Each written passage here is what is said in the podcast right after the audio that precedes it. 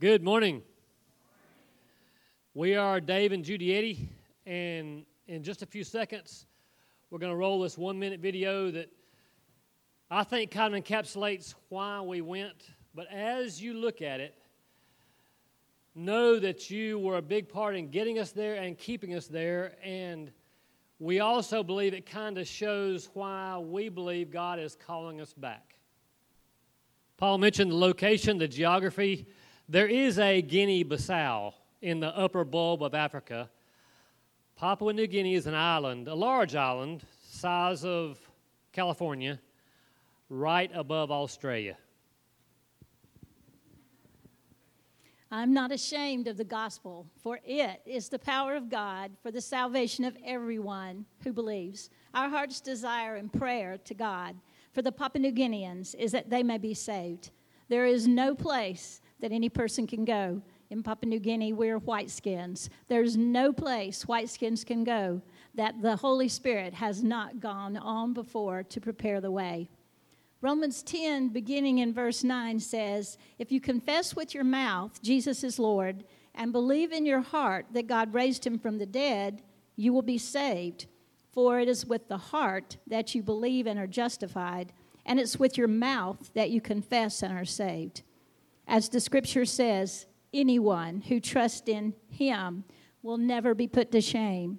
For there is no difference between Jew and Gentile, American and Papua New Guinean.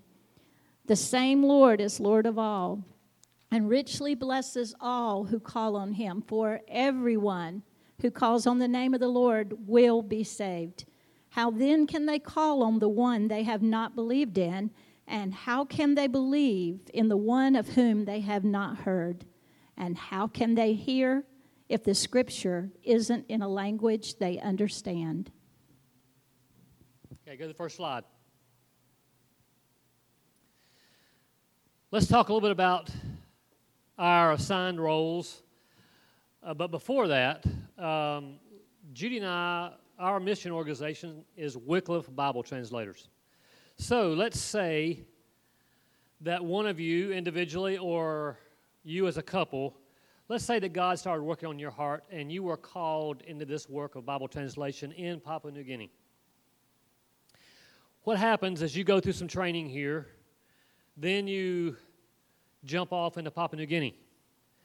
And with help of linguists, other linguists there, and language workers, you decide where in the world, in the country, God is calling you. And you jump off into that village.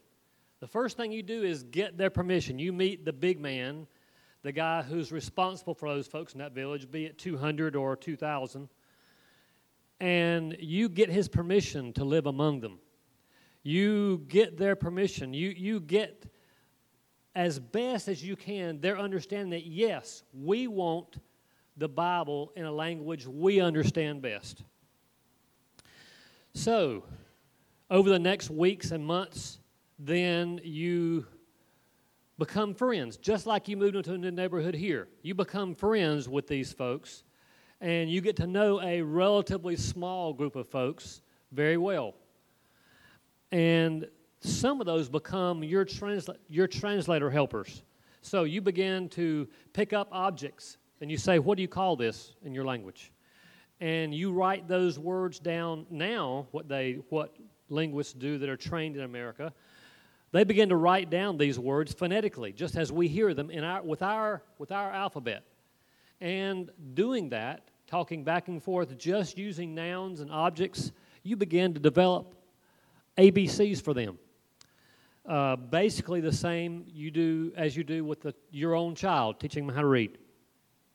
Then, because Papua New Guineans are a storying culture, you begin to help them write down their history, their stories, the heroes in their village, the funny stories.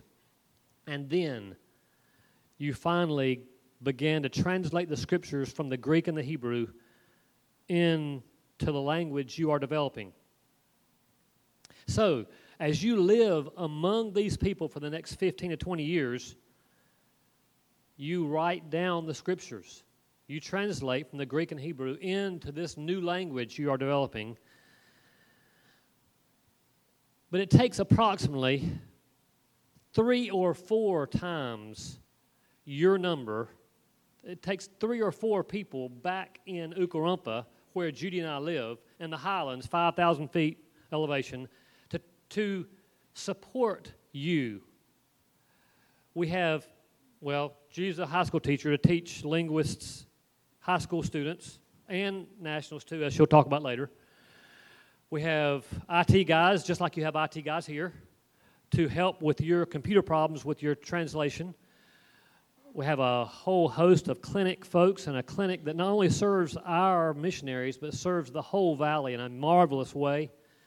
Um, we have guys like me that work on the roads. It rains sometimes three meters a year, uh, over three yards a year, and so the roads wash away. And because of all the water, we have to also, my guys also keep the water off the center, get it off, guide it off of the center um, uh, safely. And so we have a whole host of folks supporting the linguists out in the village. Okay, so this very quickly, this is a, a crew of my guys. We'll just run through these very quickly, and then I'll speak just a bit more about my work. This is a, uh, a, a work site out at the aviation. Another uh, ditch digging operation. Uh, and, and yet another ditch digging operation to save a guy's driveway.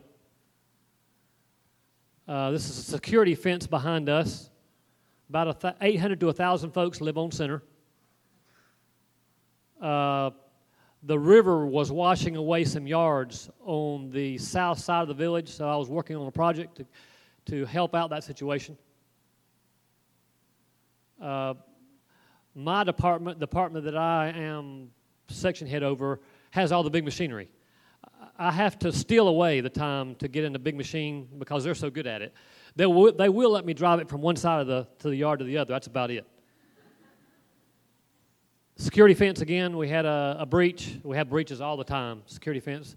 They're, Papua New Guineans that are rascals, they're not interested so much in hurting us, but they do want our stuff. Uh, building a small playground so ladies and the men can leave their children out in the playground while they go into the store or the hardware to get their stuff. Another uh, excavation project out at the airstrip, which is about 20, 15 minutes away from our center. This is bridge abutment, uh, renourishment. Fuel comes up now you might, if, if you're on Facebook with us, you see the bridge, the bridge collapsed about a month ago. And so we, because the bridges aren't so great, we bring fuel up. We used to have a tank tainer, but now we bring it up by the 50 gallon drum. So when we get it up, we have to pump it in to our bigger containers. This, this is one of the things we use. And this is another uh, road project. Rain just destroys our roads, so this is one of my projects of bringing the roads back up to usable standards. Another road, uh, water Barrett had failed, so this crew of mine was digging it out. I got a chance. You, some of you know I worked in Parks and Rec here in Albemarle for 30 years, so I ordered from my because there were no basketball goals in the little park there in Ukarumpa. So I ordered from my uh, supplier here in Stanly County what we call ghetto goals. Uh, that, so all the whole village kids could hang on this thing at one time. So they've really enjoyed playing on that over the over the three years we've been there. And we lose power about we lose electric power about an hour a day on the average. So it's our department's job is also to keep the generators in good repair. And this was uh, getting rid of clinic uh, waste, medical clinic waste safely. It's another example of getting the water off of the center safely. Uh, electric line renovation, that's my boss behind me. Uh, he let me get up in the lines. Some more uh, aviation um, airstrip renovation, digging an old uh, tank that they did not need. We're, we stored it now in case we do need it in the future. My department is also responsible for getting trees. We, we live in a jungle, so trees grows very quickly. So if it's, it uh, gets close to what we think is might be harmful to your house or your solar panel, we trim it or take it down. Sometimes electrical switches don't make automatically, so we, when we get calls from folks up the hill, we have to go and make the switch manually.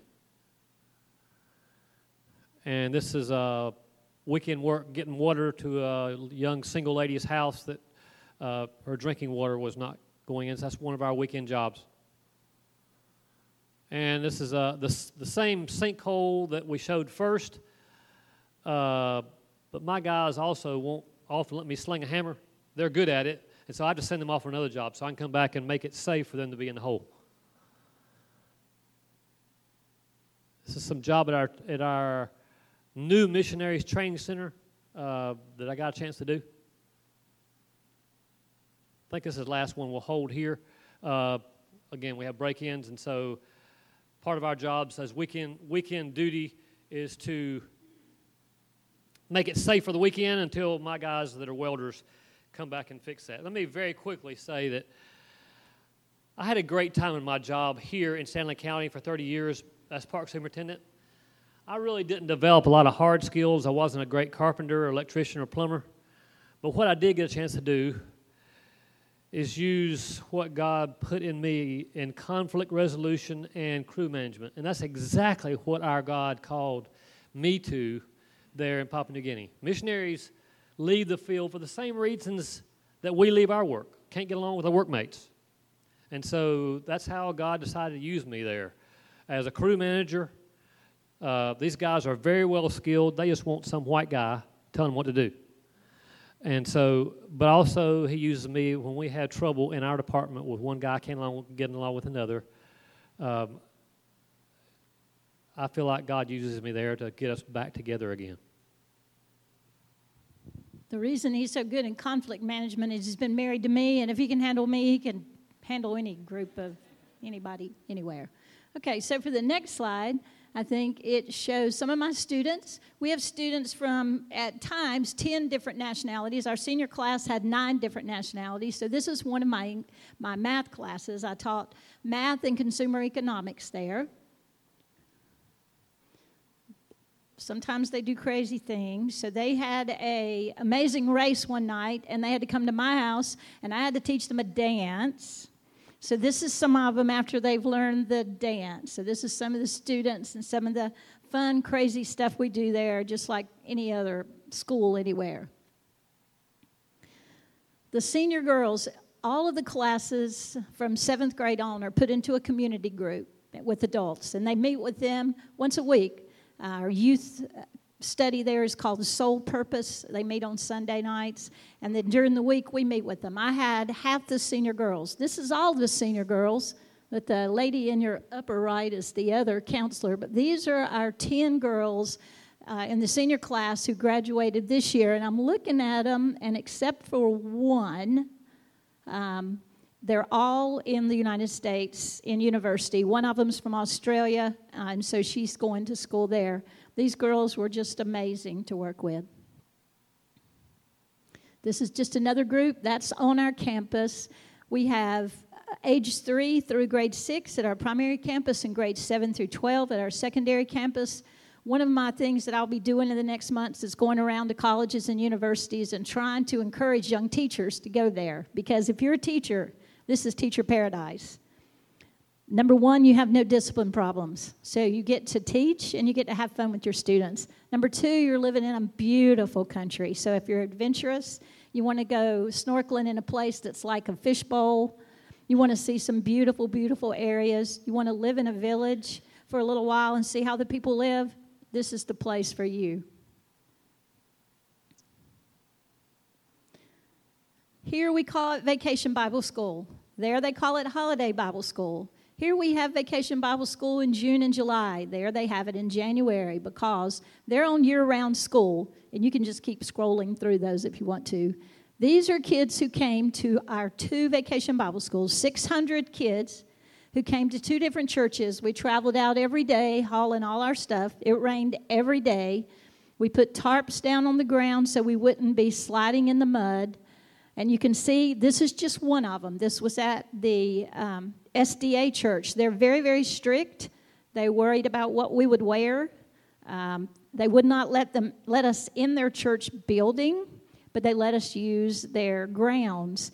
So this is where we went every day. This is where I went. Um, they're also in one other church. And during that week, the main thing was to teach them about Joseph. You see, hard things happen in Papua New Guinea, and it's hard to understand where's God. Can you think of a better story in the Bible about how God works in, in circumstances that are bad?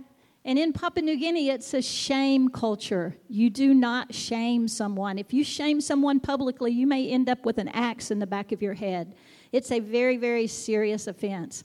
For Joseph's brothers to sell him into slavery would have shamed his family unbelievably. It's unforgivable in Papua New Guinea culture. For Joseph to forgive, they knew that had to be something supernatural, that had to be from God. And so that's what we were teaching them. To give you an idea of the language, as Dave said, there's over 800 languages. The trade language is Tok-Pisin. I'm going to read you the Bible verse and see if you can guess where is this in the Bible. Yumi save, God he save make them all get to something he work one time belong make them good long oman he save give them bell belong all on God. Im dispella God he talk penis long kiss them back all. Now emi mock him all two belong come up one kind all same pickaninny belong him. That's Romans 8, 28 and 29. So that was the memory verse that week. I had the older girls and was able to work with them. And again, we had professions of faith. We had children asking more and more questions about God. But 600 children who walked every day to one of these two churches for holiday Bible school.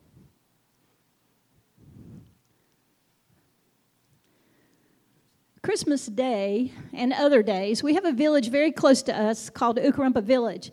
You get there across, um, I'm going to call it a bridge. Um, you would not call it a bridge, it's horrible. It looks like it got bombed in World War II. And you walk across this bridge. Dave would walk across it at night. I would not walk across it at night. I barely got across it in the daytime. We went to Ukarumpa Village and we would take banana cake, oatmeal cake, candy. We would visit with the families Everybody wants to touch you, everybody wants to talk to you. But the big thing was to show them that, sure, we're missionaries at Ukarumpa, but we care about you. We're surrounded by other villages. To be able to go out there and visit them is amazing. You can see what some of their houses look like. You see them in the background. This was a family we adopted. The boy on the front row has cerebral palsy. He walks across that bridge. I felt pretty stupid not being able to walk across that bridge. His name is Killen, and he's all over center. Uh, he's in church every chance he can get. He sings at the top of his lungs, uh, and he's loved by his family. Uh, any handicapped people in Papua New Guinea, you don't usually see them, but he is very, very loved by his family. He loves the Lord, and those little hats on their head, our store gave away popper things. You pull them and things pop out these little hats came out of it, and the kids just loved it. So, this is one family. This is just one family. The man on the front, usually Papua New Guineans don't live that long. So, he has a tremendous history, and to go and visit with them was a great thing for us, and we really enjoyed it. This again is still visiting there on Christmas Day with some neighbors of ours. And this is the road in the village.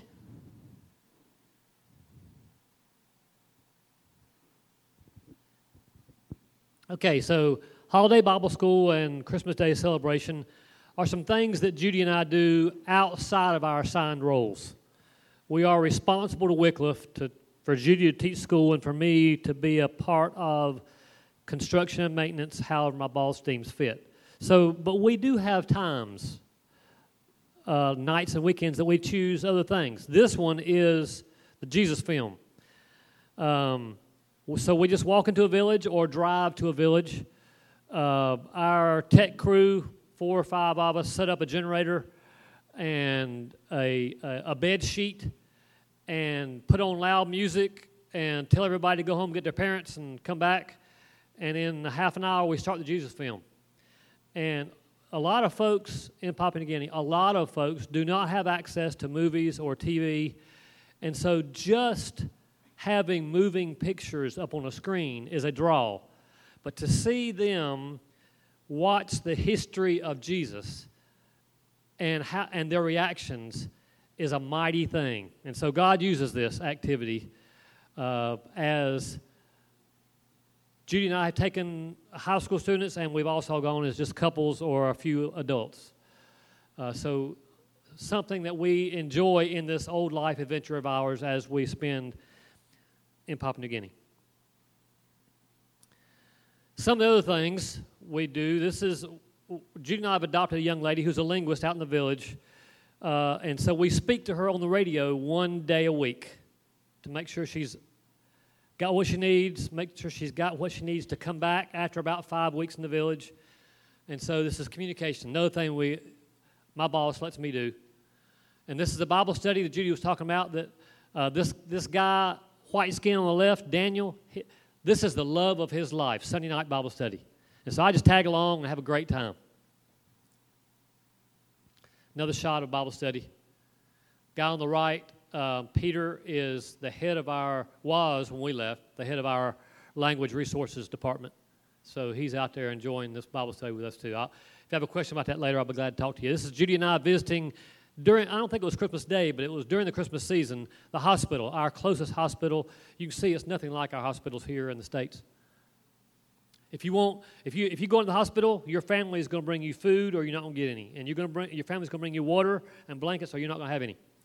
We're taking now uh, um, a workshop building from one, one part of the center that a linguist had bought, and she was extending the size of her translator house for when her translators come to visit.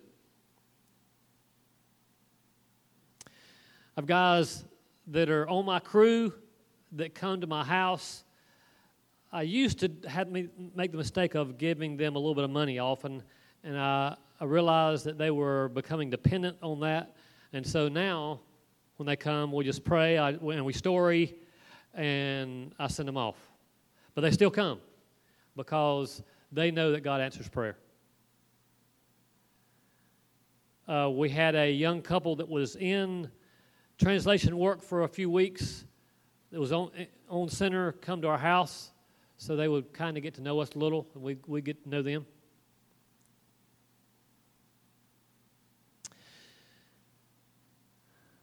This is a room full of linguists and non linguists. Judy and I are not trained linguists.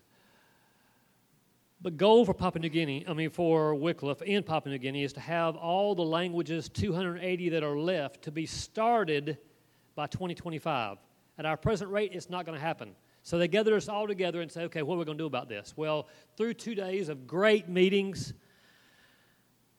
a Go group was developed, and that group has begun work on multi language initiative. And so they are trying to tackle this new group that's going out is trying to tackle 9 to 12 languages on, on a place called the Bamu River in Papua New Guinea. And we are we are thrilled that this is going on. Uh, th- this kind of new creative work is going to have to happen if those languages, 280 that are yet left in Papua New Guinea that are untranslated, are going to make it. Okay, a few slides on the travel in Papua New Guinea. This is one of the bridges that Judy loves to go across. This is a bridge near our home uh, probably eight kilometers away that we this time could not take our vehicles across. We had to walk across and carry our cargo across.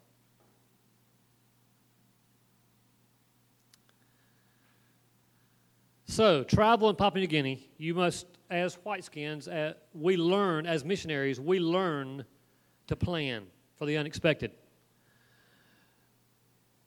Um, you do that you must plan for your own safety, for the safety of the cargo that you might be carrying and the passengers that you might be carrying. But what I learned the most was because if you get stuck after dark, somebody from center is going to become looking for you. And so, if you did a good job planning and gets you back on center before the sun goes down, you are also protecting the would be rescuers that would be coming after you.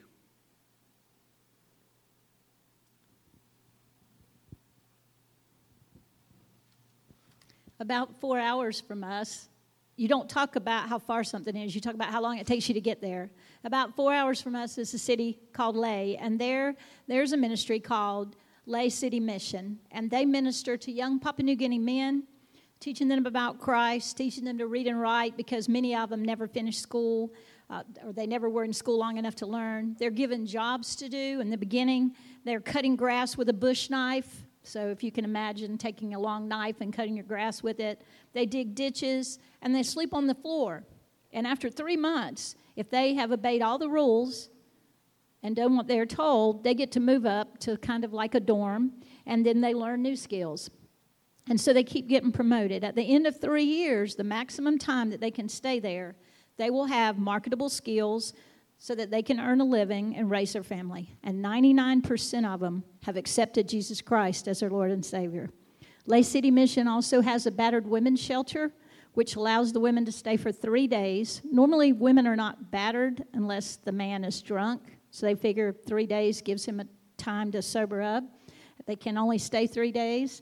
But they also have an AIDS orphanage. Papua New Guineans will always take in other people's children, but they will not take in children whose parents have died of AIDS because of such of a stigma. And so this orphanage had 25 kids um, there, and Dave and I were able to take this, this year's senior class twice to work there. And so, in a minute, we're going to show you some slides. But before I do that, I have to tell you something because three of my grandchildren are here when I was in the nursery. But this past Christmas, Stone and Gage and Kemp actually will be part of the people I'm thanking in this slide presentation because they didn't get any Christmas presents from us this past year. Their Christmas presents were given to this orphanage. So at the end of this, this slide presentation, when you see the gifts there, you need to know Stone and Gage and Kemp that some of those are from you. And I told them these are from my grandchildren. These are from mom. Grandmother is called Boo Boo, and don't try that uh, here. It's interesting. But these kids are so grateful for what we did. I want you to see how much fun we had with the high school seniors. See some of the work at Lae, at Lae City Mission, where our guys and two of our girls who don't particularly like working with children worked at the, orph- at the mission. Our girls and I were at the orphanage along with one other man from um, from Ukarumpa. And so this is a slide presentation to show you what was done there. And Stone and Gage, remember, I'm thanking you too for giving up your Christmas so these kids could have a Christmas.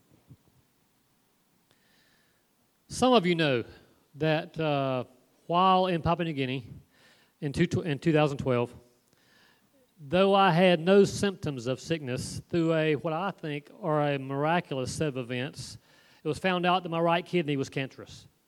So the clinic sent me on an airplane down to down to Australia, and they took my right kidney out. Uh, they put me on a set of uh, on a schedule to get scans. Well, as soon as Judy and I, we were cancer free for several scans, several six month periods. When we stepped back into the country, into the U.S., the, the scan just recently showed that I had a, a new mass on my lung. So we have begun a new battle. It, ha- it is kidney cancer returned. So we will we have begun that battle. So we will start again on Monday.